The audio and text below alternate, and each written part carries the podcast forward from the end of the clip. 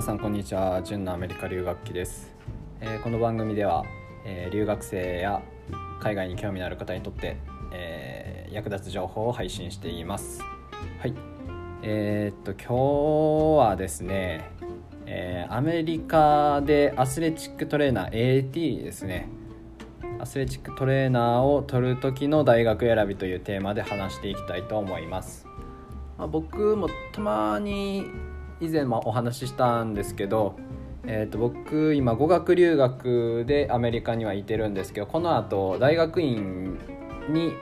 行く予定をしてまして、まあ、そのために TOEFL を今頑張ってるっていうところです。ケリケリスケリスさんこんにちは。そういうところでえー、っと前はあの語学学校選びのことを話したんですけど僕の場合は結構それでその段階でどの大学院で、えー、アスレチックトレーナーを取るかっていうのはえー、っと、まあ、目処を立ててそこから逆算して語学学校を選んだっていう話をしたんですけれども、まあ、今日はそのそもそもその大学院をどういう基準で選んだのかっていうのを僕なりに話したいと思います。えー、っとまずですねそんなにこれに関してはあの土地的なことは全然考えませんでした僕は。なので今はあのインディアナ州に行ってるんですけどあの僕寒いのめちゃめちゃ苦手なんですけどめちゃめちゃ寒いです。はい。ちょっとは考慮した方が良かったかなとかちょっと後悔してるんですけど、まあ、そうですね。それでそももともとは僕オレゴン州立大学に行こうと思ってたんですけど、まあ、その辺を最初どういう基準で選んだのかっていうのを話していきますね。まあ、まずそもそもなんですけど、あのー、アメリカでアスレチックトレーナーを取ろうと思ったら、あのー、NATA がアスレチックトレーナーの資格は発行してるんであの NATA の NATA が発行してるんで、まあ、その、えーとカリキュラムを受けないとダメです。でそのカリキュラムの教育機関の名前をあの CATE っていうふうに言いますこの CAT のプログラムが受けられる、えー、大学院に行く必要があります。で少し前までは大学でこのプログラムを受けれたんですけれどもあのアスレチックトレーナーのレベルというかその何て言うんですかね学歴みたいなのを上げる底上げするためにこれをあの大学じゃなくても大学院でしか取れないように、えー、しました。でもう移行期間がもうほとんど終わってる感じです。なんで今はもう大学ではもう受付してなくて絶対大学院でしか取れない状況になってます。でこれをまずどういうふうに探すかっていうと CATE っていうのはあのホームページがあるんでそこであの検索するあのページがあるのでそれで週とかそういうのを打ち込んであとはまあマスター、まあ、マスターはマスターなんですけどで今どういう状況なのかあの準備中なのか申請中なのかもう実際に開講してるのかっていうのを全部探せるんでそういったところからあの探していきます。なので、まあ、もう大前提としてこの CAT のプログラムが入っているかどうかっていうのがまず一つです。でその次にですね僕が考慮したのは、えっと、ディビジョンと言われる大学のそのスポーツのレベルです。でこれはあの日本だと結構そのスポーツごとにリーグとかが分かれてると思うんですね、まあ、関東六大学野球とか六大学リーグとか。で関西はままた別であったりとか。で2部リーグとか、まあ、関西ではまた違う関西リーグと何て言うんですかね忘れたんですけどなんか他のリーグがあったりとか。なんかそういうふうにスポーツごとに分かれてると思うんですけど、えっと、アメリカは違うくて学校ごとに、えっと、スポーツのランク分けみたいなのがされてます。まあ、あのディビジョン1ディビジョン2ディビジョン3まで確かあって、まあ、そういうふうに位置がすごい強い学校で3に行くと、まあ、そこまでみたいなで確かフットボールアメリカンフットボールやったかちょっと確かじゃないんですけど何かの競技だけ別でまた考えられてるんですけど、まあ、基本的にはそのディビジョンに即してるのでなんでもう本当に、ね、大学卒業してその、ね、トップのチームに入るような人を見たいんであればディビジョン1のところの大学に行くといいかなっていうふうに思いますし、まあ、これもでもちょっとメリットデメリットはあってディビジョンが高いところに行くとえー、っと、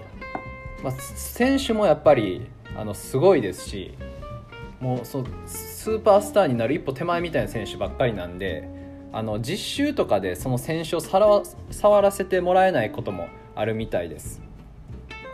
なんで結構あの実習の時間も結構あるんですけど、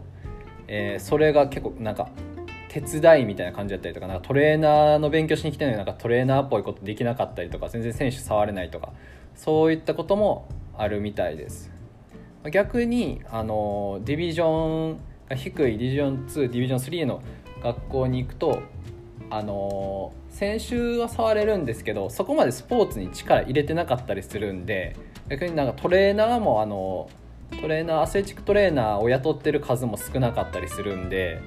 あの実習とはいえもう即戦力みたいな感じであの働かされるというか、うん、めちゃめちゃ忙しいし何でも対応せなあかんっていう状況になったりもするみたいです。まあ、なんでねまあ、いきなりもう選手バンバンバンバン見てみたいっていう人はディビジョンちょっとあの下げてみてもいいかなっていうふうにも思いますし、まあ、その辺りは、えーと、大学に問い合わせて実習どんな感じでやってますかとか聞いてみるといいと思いますあそうそうちょっと聞いた話ではディビジョン1のところとかのねあのもう強豪チームになってくるとちょっとうちではもう見てませんみたいな実習生取ってませんみたいな自分の大学で勉強してるのに自分の大学で実習できませんその代わりなんか隣の高校に行ったりとか、えー、なんか違うちょっと小さめの大学近所の大学で実習してきてくださいみたいな感じにもなったりするみたいです。まあ、そうですねあとはまあ僕は次、ね、最初はオレゴン州立大学かなと思ってたんですけど、まあ、インディアナ州立大学に、ちょっと変更してまあ、その時選ぶ基準にしたのは結構自分がどういうスポーツ見たいかなっていうのを参考に絞りました。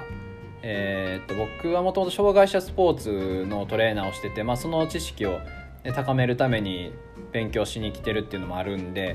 あの障害者スポーツのプログラムをやってるところっていうのをまず見てであんまり今回ディビジョンは関係なしに絞りましたっていう感じですね。えー、あとはそう事前履修科目っていうのがあのどこの大学院にもあります、まあ、この単位は取っとかないとうちは入れませんみたいないうのがあるんですけど、えっと、僕の場合はあのテキサスの大学院とかは、えーまあ、僕のもともと日本で持ってた取ってた単位がそのまま認めてもらえないっていうこともあったんでちょっと候補から外してまあでもそれにしてももともと医学的な、えー、っと大学出てるんで、まあ、事前履修科目結構かぶってたりもするんであの全部クリアしてた大学も数個あったんですけど、まあ、そんな感じですね。でインディアン州立大学ももちろんあの全部事前履修科目もともと僕取ってますっていうのを認めてもらえたんであじゃあっていうことでそこを決めたっていう感じですね。はい。ちょっとまとめると、まずスポーツ大学のスポーツのレーベルをディビジョンで、えー、まず絞ると。あと,、えーと、実習がどういうのをやってるかっていうのを確認すると。あとその大学がどういうスポーツ自分が見たいスポーツが強いのかとかやってるのかとかそういうのも考慮すると。あと事前履修科目で自分がどれぐらい取れてるかはたまた取れてないからどれぐらい大学でまず先に取っとかないとダメなのかっていうのを確認すると。あとはまああのその州の環境的なところであったりとか経済的なところであったりとか、えー、そういったところを参考にするといいかなというふうには思います。はい。という感じですかね。また何かあればあのコメントなりななりで聞いてもらえたらえーと、返答しますんでよろしくお願いします。あと、えー、インスタグラムの方では普段の様子であったりとか文章での発信もしているんでまたよかったら見てもらえたらなと思います。それでは今日は終わりにしたいと思います。ありがとうございました。